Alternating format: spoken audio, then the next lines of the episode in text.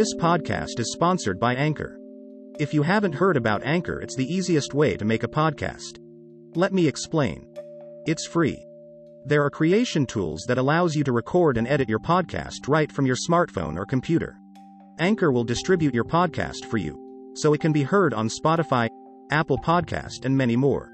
You can make money from your podcast with no minimum listenership. Download the free Anchor app or go to anchor.fm slash Shazad Rashid. Everybody is familiar with the feeling that things are not as they should be, that you're not successful enough, your relationship's not satisfying enough, that you don't have the things you crave.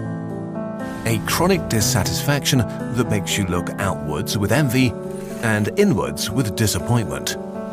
Pop culture, advertising, and social media make this worse by reminding you that aiming for anything less than your dream job is failure. You need to have great experiences constantly, be conventionally attractive, have a lot of friends, and find your soulmate, and that others have all of these things and are truly happy. And of course, a vast array of self improvement products implies that it's all your fault for not working hard enough on yourself. In the last two decades, researchers have been starting to investigate how we can counteract these impulses. The field of positive psychology emerged, the study of what makes life worth living, while cognitive behavioral therapy was developed to change negative feelings. Scientists began to ask why are some people happier and more satisfied than others, and are there ways to apply what they're doing right to the rest of us? In this video, we want to talk about one of the strongest predictors of how happy people are, how easily they make friends, and how good they are at dealing with hardship. An antidote to dissatisfaction, so to speak. Gratitude. While gratitude may sound like another self improvement trend preached by people who use hashtags, what we currently know about it is based on a body of scientific work and studies. We'll include them in the description. Gratitude can mean very different things to different people in different contexts. It's a character trait, a feeling, a virtue, and a behavior. You can feel grateful towards someone who did something for you, for random events like the weather, or even for nature or fate. And it's wired into our biology. How gratitude connects us to each other. The predecessor of gratitude is probably reciprocity. It likely evolved as a biological signal that motivates animals to exchange things for their mutual benefit and can be found in the animal kingdom among certain fish, birds, or mammals, but especially in primates. When your brain recognizes that someone's done something nice for you, it reacts with gratitude to motivate you to repay them.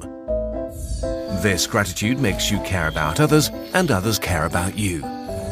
This was important because as human brains got better at reading emotions, selfish individuals were identified and shunned. It became an evolutionary advantage to play well with others and build lasting relationships.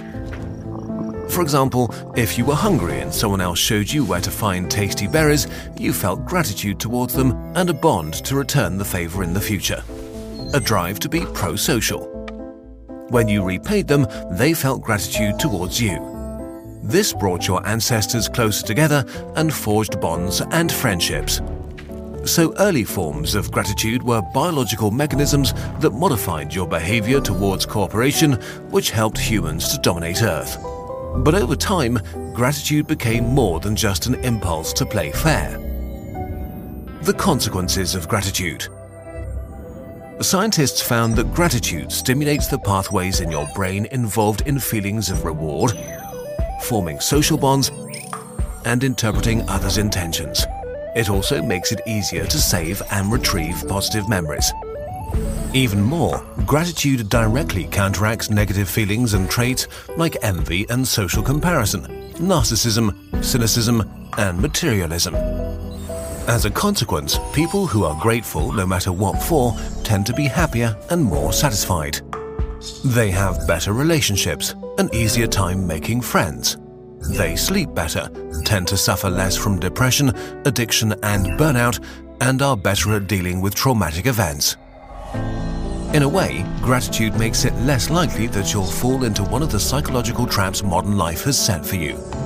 For example, gratitude measurably counters the tendency to forget and downplay positive events. If you work long and hard for something, actually getting it can feel daft and empty. You can find yourself emotionally back where you started and try to achieve the next biggest thing, looking for that satisfaction instead of being satisfied with yourself. Or imagine being lonely and wanting to have more friends.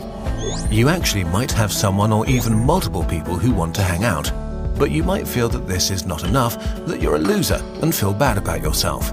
So you might turn down their attempts to hang out and become more lonely. If you feel grateful for your relationships instead, you might accept invitations or even take the initiative. The more often you risk opening up, the higher the chance of solidifying relationships and meeting new people. In the best case, gratitude can trigger a feedback loop. Positive feelings lead to more pro-social behavior, which leads to more positive social experiences that cause more positive feelings.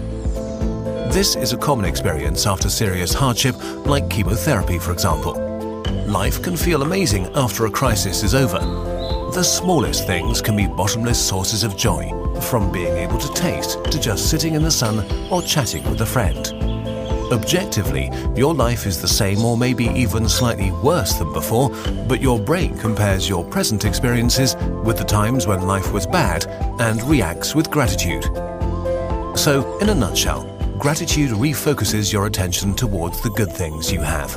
And the consequences of this shift are better feelings and more positive experiences.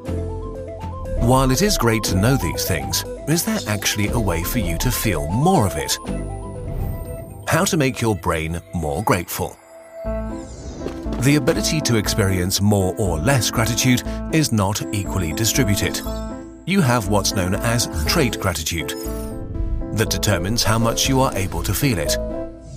It depends on your genetics, personality, and culture. This discovery made scientists wonder if they could design exercises that change your trait gratitude and lead to more happiness. Let's start with important caveats. It's not yet entirely clear to what degree gratitude can be trained or how long the effects last. There are no magic pills for happiness. Life is complicated. On some days it feels like you're in control of yourself, and on others you feel like you're not. And this is okay. Also, sometimes pursuing happiness can make you more unhappy if you put too much pressure on yourself. Gratitude should also not be seen as a solution to depression or a substitute for professional help. It can only be a piece of the puzzle. It's not the solution to the puzzle itself. The easiest gratitude exercise, with the most solid research behind it, is gratitude journaling. It means sitting down for a few minutes, one to three times a week, and writing down five to ten things you're grateful for. It might feel weird at first, so start simply. Can you feel grateful for a little thing, like how great coffee is or that someone was kind to you? Can you appreciate something someone else did for you?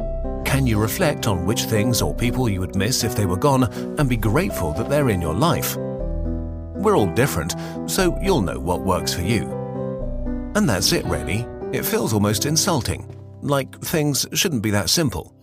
But in numerous studies, the participants reported more happiness and a higher general life satisfaction after doing this practice for a few weeks. And even more, studies have found changes in brain activity some months after they ended.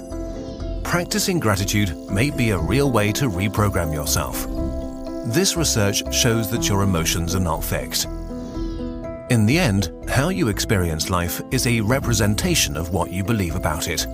If you attack your core beliefs about yourself and your life, you can change your thoughts and feelings, which automatically changes your behavior. It's pretty mind-blowing that something as simple as self-reflection can hack the pathways in our brain to fight dissatisfaction. And if this is no reason to be more optimistic, what is? Being a human is hard, but it doesn't need to be as hard. And if you actively look, you might find that your life is much better than you thought.